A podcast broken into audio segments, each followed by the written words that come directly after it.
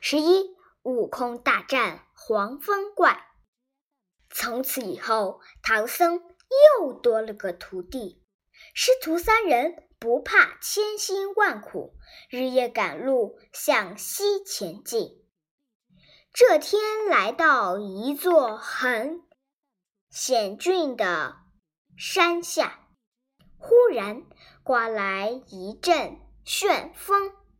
悟空让过了风头，一把抓住风尾，闻了闻，有一股腥臭气，说：“闻这味儿，就说明附近不是有猛虎，就是有妖怪。”话没说完，山坡上就跳出一只斑斓猛虎。把唐僧吓得从白马上滚了下来。悟空一见，举起金箍棒就打。悟空和他大战几十回合，那妖精见脱不了身，就使了个金蝉脱壳之计，用爪子剥下虎皮，盖在一块卧虎石上。自己变成一股狂风溜了。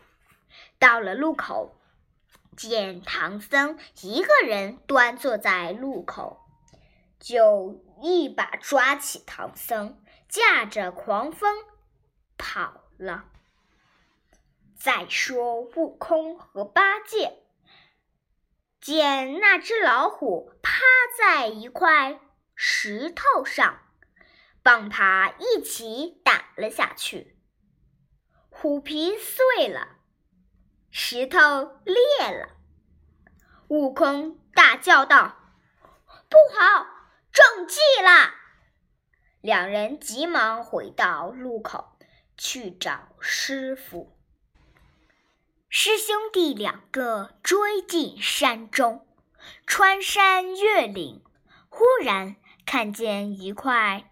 岩石下有座山门，上书六个大字：“黄风岭，黄风洞。”悟空让八戒看着马和行李，自己到洞口叫阵。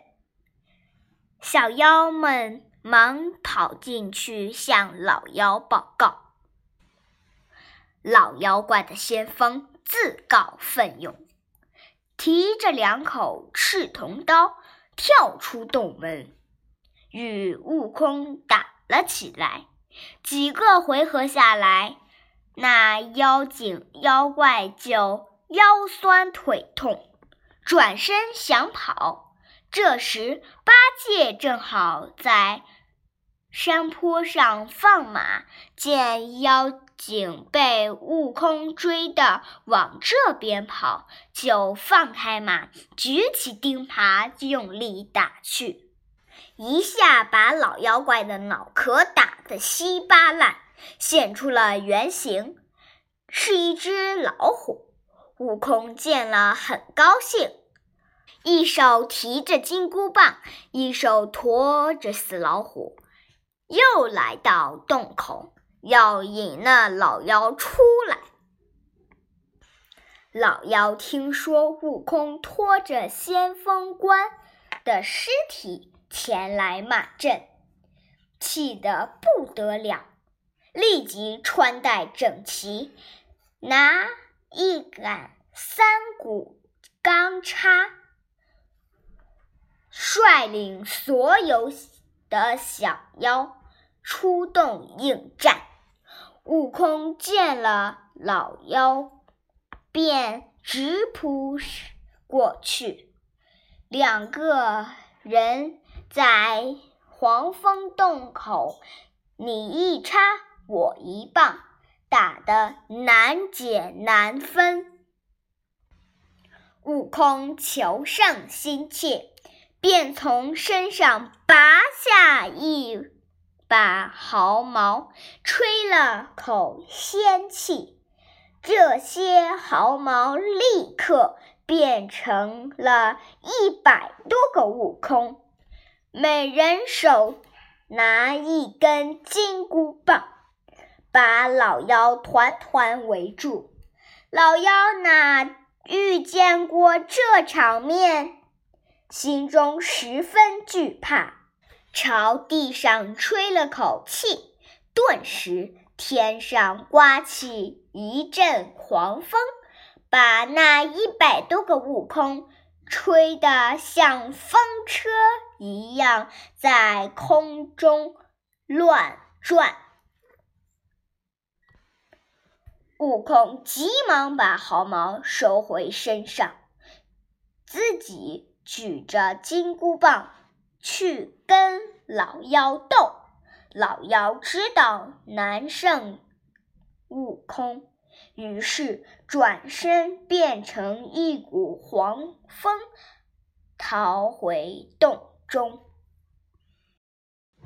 悟空紧追黄风怪，来到。黄风洞前，变成一只花脚蚊虫，从门缝飞了进去。见老妖正在大厅招呼小妖收拾兵器，准备再次交战。悟空飞到后院，见师傅被绑在定风柱上，飞到唐僧头上。轻声地安慰了一番，让他不用担心害怕。悟空又飞回大厅，正好碰见一个小妖来报：“大王，只有个，只有一个长嘴大耳朵的和尚。”坐在树林里，那个毛脸和尚不见了，说：“说不定是搬兵去了。”老妖说：“怕什么？除了灵吉菩萨，什么人我都不怕。”悟空听了，心中一阵欢喜，他飞出黄风洞。现出原形后，来到林中，把刚才听到的都给八戒说了一遍，让他待在这里，自己去找灵吉菩萨。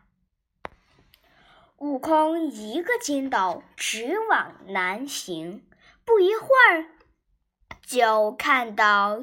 一座彩云围绕着围绕的高山山谷里，有一座幽静的禅院，不时传传出庄严的钟声，空气中弥漫着香气。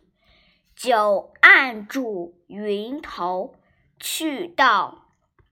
走到门前，看见一个道士，急忙上前施礼。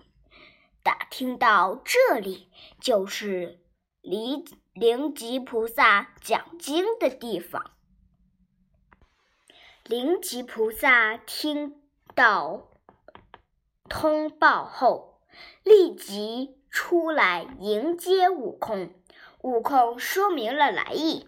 灵吉菩萨拿出定风丹，又取了飞龙宝杖，与悟空驾云来到黄风山上。他让悟空到山门前去挑战，引诱黄风怪出来。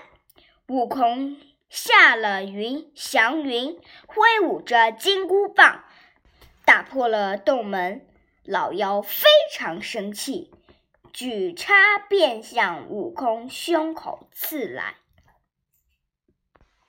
悟空举棒招架着，没打多久，那妖怪，那老妖张嘴又想呼风。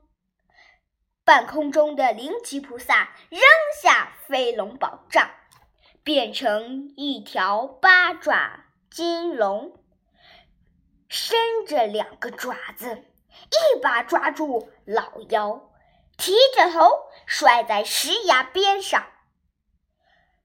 妖怪现出了原形，原来是一只黄毛雕鼠。悟空举棒就想打，灵吉菩萨拦住说：“他已现出原形，就让我把他抓去见如来，看陷害唐僧该怎么处置他。”悟空，你看这样可好？悟空谢了灵吉菩萨，灵吉菩萨带着黄毛貂鼠向西去了。悟空在林中找到八戒，他们两个把洞中的大小妖怪都打死了，救出唐僧。又在洞里找找了，找到些素食，做做些饭。事后师傅吃了，这才走到洞外，一把火烧了黄风洞，又继续上路。西行。